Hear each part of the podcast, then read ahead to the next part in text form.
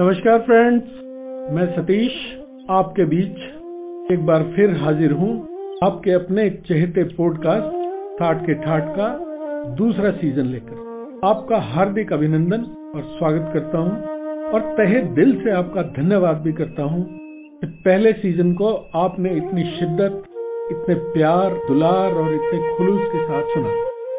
साथियों, दूसरे सीजन में हमारा प्रयास रहेगा कि पहले सीजन में जो कुछ कमियां रही होंगी उनको दूर किया जाए, आपके सुझाव और क्रिटिसिज्म को आमंत्रित किया जाए और आपसे अनुरोध करता हूं कि खुले मन से आप मुझे अपने सुझाव भेजिए। आप क्या सुनना चाहते हैं यह भी बताइए, क्या नहीं सुनना चाहते वो भी बताइए, ताकि आने वाले एपिसोड्स आपके लिए और रुचिकर हों और अधिक ऊर्जा देने वाले, प्रेरणा देने वाले और उत्साह बढ़ाने वाले। हम कोशिश करेंगे कि दूसरे सीजन में भी कुछ ऐसी ही नायाब विभूतियों से मिले, कुछ ऐसे ही महान लोगों से मिले जो अपने जीवन को सचमुच सार्थक कर और कुछ मौलिक विषयों पर चर्चा भी करें, कुछ और अधिक मस्ती बांटें, प्यार बांटें और आनंदित रहें। लोग कहते हैं कि हमारे पास समय नहीं है अपने शौक करने का, कुछ नई क्रिएटिविटी करने का, नया ज्ञान अर्जित करने का, पढ़ने का, खेलने का।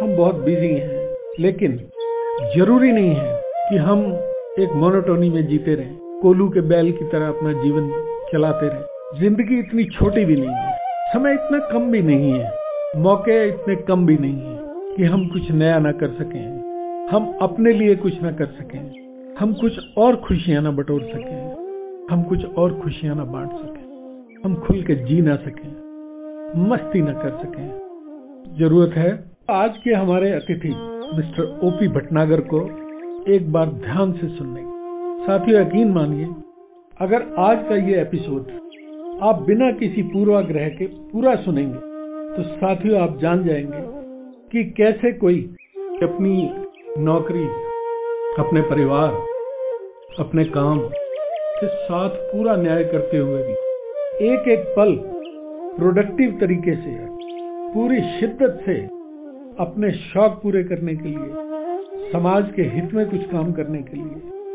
पूरी जिंदा दिली के साथ सचमुच जी सकता है। साथियों, आज के हमारे अतिथि एक ऐसी विभूति हैं, एक ऐसी शख्सियत हैं जिनके विषय में कुछ कहना सूर्य को रोशनी दिखाने के बराबर होगा। मैं उनके विषय में केवल इतना ही कह सकता हूँ, खुले आसमान पर लिख दी है अपने हौसलों की इबारत मैंने, खुले आसमान पर लिख दी है अपने हौसलों की इबारत मैंने, कभी चाहो तो सर ऊंचा करके पढ़ लेना, संजो लेना मेरे तजुर्बे के कुछ नायाब मोती, संजो लेना मेरे तजुर्बे के कुछ नायाब मोती, जिंदगी की मुफलिसी में काम आएंगे। मैं आपके और आज के अतिथि के बीच में बहुत अधिक रुकावट नहीं बनूंगा, तो आइए बड़े खुलूस, बड़े आदर, बड़े सम्मान के साथ आमंत्रित करते हैं श्री ओपी भटनागर साहब।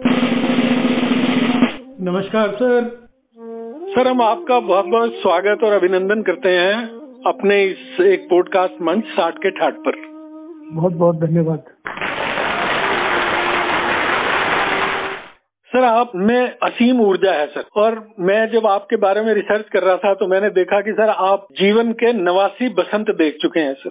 जी हाँ। और हमारे हिसाब से जो है, जो इस प्रोग्राम की हमारी परंपरा है सर, इसमें हम क्या करते हैं कि जो वास्तविक आयु होती है किसी की, उसमें से हम तजुर्बे के पचास साल घटा देते हैं। अच्छा। तो आपकी हमारे हिसाब से आयु बनती है थर्टी नाइन ईयर्स, उनतालीस साल। अरे वाह, वेरी गुड सर, आप बिल्कुल यौवन में हैं अपने। अच्छा, थैंक यू। आपके प्रोफाइल में देख रहा था, आपको बहुत सारे शौक हैं सर।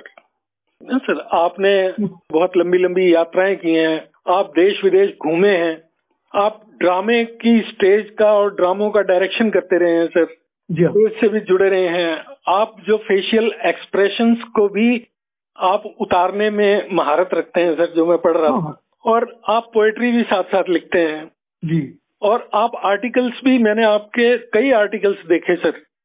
सर, आप एक एजुकेशनिस्ट हैं, आप प्लेयर भी हैं, कोच भी रहे हैं सर, आप पेंटर भी हैं, राइटर भी हैं, विचारक भी हैं, आप हिंदी की पोएट्री भी करते हैं तो उर्दू में शायरी भी करते हैं, और आपने देश विदेश में सर हिंदी का डंका बजाने में काफी कोशिश की है और अभी भी कर रहे हैं। मस्कट जैसे देश में भी इंडियन स्कूल के प्रिंसिपल रहे हैं बारह साल तक, तो हाँ। इसके लिए सर ये जो आपको ऊर्जा आती है इसका क्या स्रोत है सर? इसके स्रोत का प्रमुख आधार ये है कि मैं एक अध्यापक हूँ जी, और मेरा धर्म है अपने छात्रों को अधिक से अधिक ज्ञान देना जी, ये मेरा धर्म है। बिल्कुल, मैं छात्रों की भलाई केवल अपने विषय को लेकर ही न करूं, अन्य विषयों में भी, अन्य रूपों में भी मैं अपने छात्रों की सेवा कर सकूं। बहुत सुंदर। तो इसलिए मैंने बहुत सी चीजें सीखी ताकि मैं बच्चों को सिखा सकूं। देखा जाए तो आपके व्यक्तित्व में सर वही एक अच्छे मेंटोर की झलक मिलती है सर, आपको सैल्यूट है सर। Thank you sir. मैं एक आपसे रिक्वेस्ट करनी चाहता था जी सर, अपनी एक पोएम सुना दीजिए सर कोई। अच्छा जी सर, हमारे श्रोताओं को बहुत मजा आएगा सुन के सर, बोलिए सर। तुम लाख बुराई करो चांद के दाग की, मुझको तो हर दाग चमकता दिखता। तुम लाख बुराई करो चांद के दाग की, मुझको तो हर दाग चमकता दिखता। कितना भी नीचे झुक आएगा बादल फिर भी नभवासी कहलाएगा। बहुत सुंदर सर। कितना भी नीचे झुक आएगा बादल फिर भी नभवासी कहलाएगा। वह कालापन अंधकार की राशि सा, मुझको तो रसधार बरसता दिखता। अति सुंदर सर, अति सुंदर। तो ये, ये मैंने चार लाइनें ली है, इसमें दो स्टैंजाज और भी हैं। कोई बात नहीं सर, बहुत बहुत अच्छा है। अच्छा, एक बहुत छोटी सी पोयम है जी हिंदी की, आ, फूल में शूल में। फूल में फूल में फूल में शूल में जी सर, फर्क एक फांस का। जी सर, शूल में फूल में फर्क एक फांस का। जिंदगी मौत में फर्क सिर्फ सांस का जी। सुख और दुख में फर्क एहसास का। रात और दिन में फर्क सिर्फ उजास का। बहुत सुंदर। इष्ट में इष्ट में अनिष्ट में फर्क आभास का। देश परदेश में फर्क आवास का। क्या बात है सर। और जिस हिसाब से सर आप काम कर रहे हैं, अभी भी आप हिंदी के लिए इतना कुछ कर रहे हैं, आप संस्कृत के लिए इतना कुछ कर रहे हैं सर। अभी देश में आजादी का अमृत महोत्सव मनाया जा रहा है सर। अच्छा। सारा देश उत्साह में है, लोग अपने देश के जो हमारे देश का गौरव है सर, हमारे देश की विरासत है, परंपराएं हैं, उनको हाँ। लोग नया आयाम और नई पहचान देने के लिए कोशिश कर रहे हैं। अच्छा। तो ऐसे में मैंने भी सोचा कि क्यों ना सर हम भी एक छोटा सा प्रयास करें, इस काम में छोटा सा योगदान करें। तो सर मैं आज आपके ज्ञान की जो गंगा है उसका थोड़ा सा प्रवाह मैं अपने लिसनर्स की ओर मोड़ना चाहता हूं, और मैं चाहता हूं कि सर आपकी अपार ऊर्जा से लोग थोड़े ऊर्जावान हो जाएं, और आपके पास जो ज्ञान का भंडार है सर उससे थोड़ा सा हम भी अभिभूत हो पाए सर।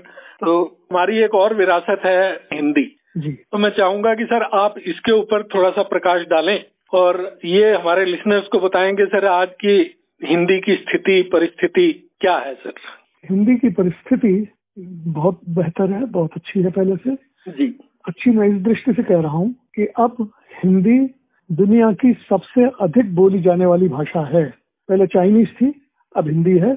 एक सौ पैंतीस करोड़ की जनता में से एक सौ दस करोड़ किसी न किसी रूप में हिंदी का उपयोग करते हैं। कितने ही अहिंदी भाषी प्रांतों में मैंने देखा है, स्वयं अनुभव किया है कि वे अपनी भाषा के अतिरिक्त हिंदी का भी उपयोग कर रहे हैं। तो अगर भाषा की व्यापकता की दृष्टि से देखा जाए तो इसका एक अखिल भारतीय स्वरूप भी है, चाहे उसे हमारे संविधान ने न माना हो, चाहे लोग द्वेषवश कुछ का कुछ कहते हो या स्वार्थवश कुछ का कुछ कहें, लेकिन इसका एक अखिल भारतीय स्वरूप है। बहुत सुंदर सर। तो सर ये जैसे अभी हम चौदह तारीख को हिंदी दिवस मना रहे हैं जी, और दस जनवरी को भी हम अंतर्राष्ट्रीय हिंदी दिवस मनाते हैं। अच्छा, इसकी रेलिवेंसी को, इसकी आवश्यकता को आप किस रूप में देखते हैं?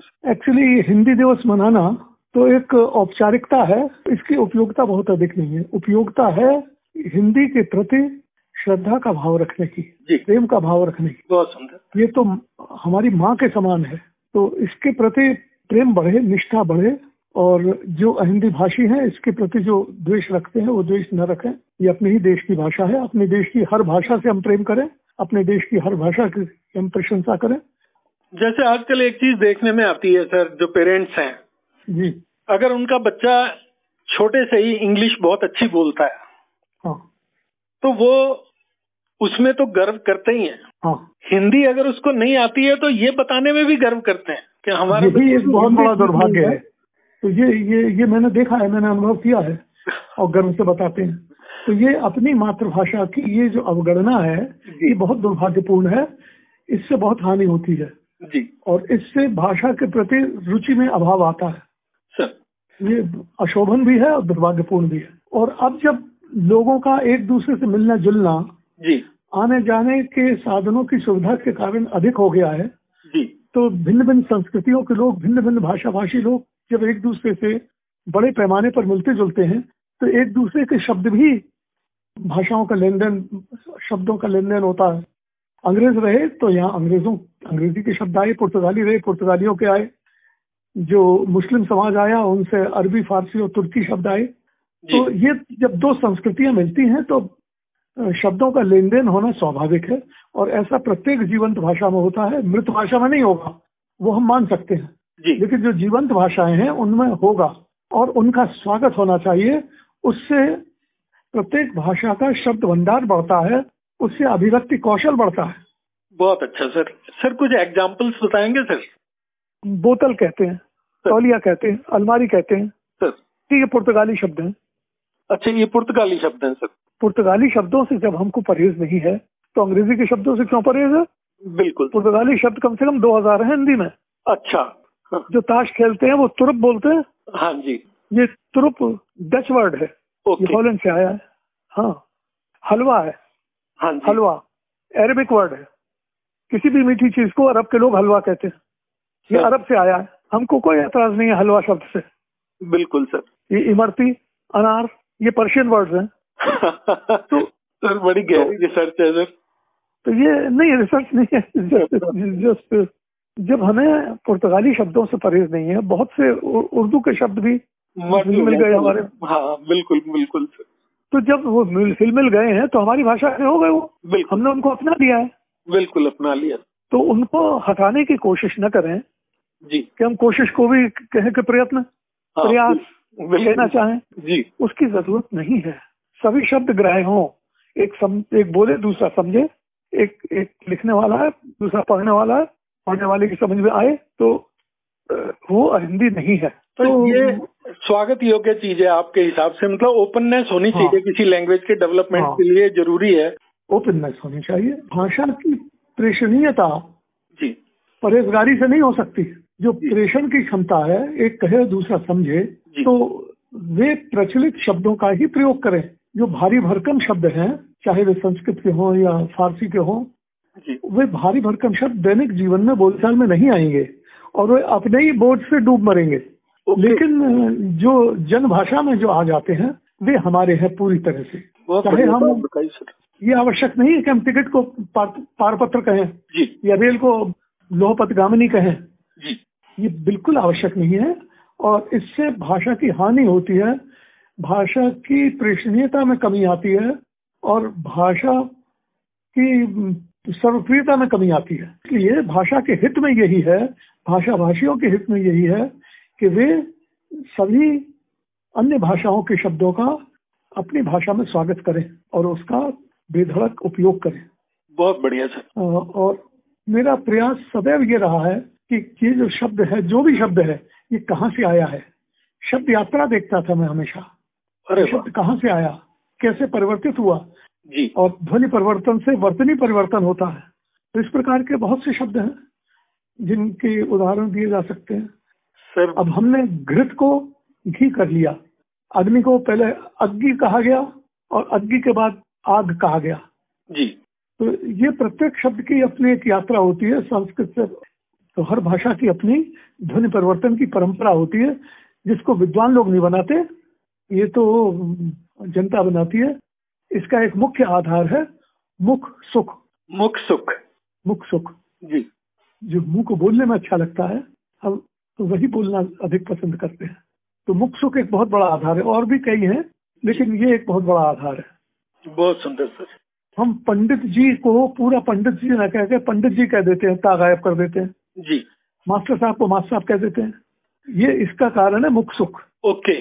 फिर अर्थ परिवर्तन के भी नियम होते हैं, अर्थ संकोच होता है, अर्थ विस्तार होता है। और इसको जनता चलाती है, विद्वान नहीं चलाते, भाषाविद नहीं चलाते, भाषा विज्ञानी नहीं चलाते, व्याकरण नहीं चलाते, इसको जनता चलाती है। और जो जन प्रयोग है उस जन प्रयोग को बदलने का अधिकार किसी व्याकरण लेखक को। बहुत सुंदर। जो हमारे लिसनर्स हैं सर, इनको कुछ संदेश देना चाहेंगे आप सर की हिंदी के प्रमोशन के लिए, हिंदी को और अच्छा बनाने के लिए? उसकी उपयोगिता तो है ही है, जो उसकी ग्राह्यता है सर, एक्सेप्टेंस है, उसको बढ़ाने के लिए क्या कर सकते हैं सर हम लोग? उसको बढ़ाने के लिए कुछ तो प्रयत्न हमको करना पड़ेगा, जिसके लिए कि हमको सरकार से कहना पड़ेगा कि भाई कोई भी राष्ट्र बिना राष्ट्रभाषा के नहीं होता। संसार का एक भी राष्ट्र नहीं है जिसके पास राष्ट्रभाषा नहीं, सिर्फ हम ही हैं तो नहीं है। तो हमारे संविधान में हिंदी को राष्ट्रभाषा घोषित करना चाहिए और हिंदी इसकी हकदार भी है। उसकी वजह यह है कि अनेक हिंदी प्रांतों में हिंदी भी बोलते हैं लोग, और उनकी संख्या इस समय इतनी है कि दुनिया की सबसे अधिक बोली जाने वाली भाषा है। एक सौ पैंतीस करोड़ में से एक सौ दस करोड़ लोग हिंदी का उपयोग करते हैं। तो जब ये सभी प्रांतों में बोली ही जाती है तो उसको राष्ट्रभाषा घोषित करना उसके साथ न्याय है और किसी दूसरी भाषा के साथ अन्याय नहीं है। दूसरी बात यह कि हिंदी भाषियों में जो प्रेम का अभाव है, कि इसमें गर्व का अनुभव करते हैं कि हिंदी नहीं जानते, ये नहीं होना चाहिए। बिल्कुल ठीक। फिर कुछ लोग ये समझते हैं कि ब्रजभाषा हिंदी नहीं है, भोजपुरी हिंदी नहीं है, राजस्थान की भाषा हिंदी नहीं है। ये धारणा भी गलत है। इस धारणा को ठीक करवाना चाहिए हमें, ये बताकर कि प्रत्येक भाषा की अनेक उपभाषाएं होती हैं, अनेक बोलियां होती हैं, वे सभी उसी भाषा का अंग होती हैं और वे उसी भाषा को पुष्ट करती हैं। तो हमारी अवधी, ब्रज, बुंदेलखंडी, राजस्थानी, बघेलखंडी, रुहेलखंडी, मैथिली, भोजपुरी, ये सब हिंदी ही बोलियां हैं और इन्होंने ही हिंदी का भंडार भरा है। ओके, तो इन बोलियों का भी सम्मान होना चाहिए। ये नहीं सोचना चाहिए कि ये गाँव वालों की भाषा है। तो हम हिंदी की जो विविधताएं हैं उन सब विविधताओं का स्वागत करें, उन सबके प्रति सम्मान का भाव हो। ये मान करना चलें कि ये तो अशुद्ध बोल रहे हैं। हाँ, ये बहुत बड़ी बात है सर। कोई सर इंग्लिश गलत बोलता है तो हमें बुरा नहीं लगता। हाँ, नहीं लगता। और हिंदी जरा सी भी गलत बोले तो हम बोलते हैं क्या क्या देखो कैसे उल्टा सीधा बोल रहा है। नहीं, हम उसको विविधता का अंग माने। तो मैं एक भाषा विज्ञानी के रूप में मैं उसको विविधता के अंतर्गत रखता हूँ, मैं उसको दोष के अंतर्गत नहीं रखता। बहुत बढ़िया सर। हाँ, और सर एक सवाल और आपसे थोड़ा सा पर्सनल पूछना चाहता हूँ सर, अगर आप बुरा न माने। जी हाँ, कहिए सर। आप सब चीजों को इतना समय देते हैं, इतनी सारी एक्टिविटीज हैं आपकी, इतने सारे शौक हैं, आप चार चार पाँच पाँच घंटे रीडिंग भी करते हैं। हाँ। आप इतना समय देते हैं सब चीजों को, तो मैम को समय कैसे देते हैं सर? किसको? अपनी श्रीमती जी को सर। अच्छा अच्छा। क्योंकि आपके समय पे उनका भी अधिकार है सर। हाँ, तो उनसे मैंने शुरू से कहा था कि either I will be a good teacher और a good husband, I can't be both sir. उन्होंने एज ए बैड हस्बैंड भी मुझको पूरी तरह से स्वीकार किया है। बहुत बढ़िया। अच्छा, सर सर अपनी फिटनेस का राज और बताइए। देखिए, पहला राज तो ये है जी कि मेरे माता पिता बहुत स्वस्थ थे। दूसरी बात है कि मैंने कसरतें बहुत कम की है, खेला बहुत है, खेलने को बहुत टाइम दिया मैंने। हफ्ते में सात दिन खेलता था। हर साल मैं जब हिमालयाज में जाता था और लंबे लंबे ट्रैक्स करता था छः छः आठ आठ दिन के जी, तो वहां से मुझे बहुत ऊर्जा मिलती थी। बहुत बढ़िया। और अब इस आयु में मैं थोड़ा सा हल्के कुछ व्यायाम करता हूँ, ऐसे व्यायाम जो मेरे शरीर के जितने भी जॉइंट्स हैं उनको मूवमेंट मिलता रहे। तो जॉइंट्स को व्यायाम देने में मसल्स को भी कुछ ना कुछ व्यायाम मिल जाता है। बिल्कुल, वो कर लेता हूँ। अच्छा, दूसरी बात यह है, दुर्गुणों नहीं लोगों के सद्गुणों का जी बखान करता हूँ, उसी से प्रेरणा लेता हूँ। बहुत खूब सर, बहुत गहरी बात कही। I always look much younger than my age. Good sir, you are a blessed one sir. आपसे बात करके आज बहुत सारी प्रेरणा मिली, बहुत सारा ज्ञान मिला, और मेरे पास शब्द नहीं है सर कि मैं कितना अभिभूत हूँ आपसे बात करके। और मेरे जो साथी हैं जो हमें सुन रहे हैं वो भी गौरवान्वित महसूस कर रहे होंगे सर आज आपकी ये बातचीत सुन के। इतने मौलिक सब्जेक्ट के ऊपर और इतने जरूरी सब्जेक्ट के ऊपर सर आपने अपना इतना समय दिया, हैट्स ऑफ है सर आपको। बहुत बहुत मैं आपके सभी श्रोताओं का अभिनंदन करता हूँ लेकिन आप जो काम कर रहे हैं ये इसका बड़ा सदुद्देश्य है, ये बहुत उपयोगी है। ये ये कार्यक्रम आपका सदुद्देश्य से बहुत प्रभावित हूँ। इस दिशा में सोचा और उसको कार्य रूप में परिणत किया। बहुत बहुत धन्यवाद सर। हम तो सर आपके लंबी आयु की, अखंड स्वास्थ्य की कामना करते हैं, क्योंकि आप एक रियल असेट हैं सर। Thank you. इन शुभकामनाओं से भी तो मुझे ऊर्जा मिलती है। हाँ, ये बात बिल्कुल सही है सर। बहुत अच्छा लगा आपसे बात करके सर, बहुत बहुत धन्यवाद। नमस्कार सर। साथियों, आज की इस बातचीत को सुनने के बाद मुझे नहीं लगता कि कुछ भी कहने की आवश्यकता शेष रह गई। मैं ये आशा करता हूँ कि आपको भरपूर ऊर्जा मिली होगी, आपको बहुत सारा आनंद आया होगा, और इसी तरह का कुछ भविष्य में लेकर आने के लिए वादा करते हुए आपसे विदा लेता हूँ। तब तक खुश रहिए, हंसते रहिए, मुस्कुराते रहिए, ऊर्जा और प्यार बांटते रहिए, मुझे सुनते और सुनाते भी रहिए। तब तक के लिए टाटा।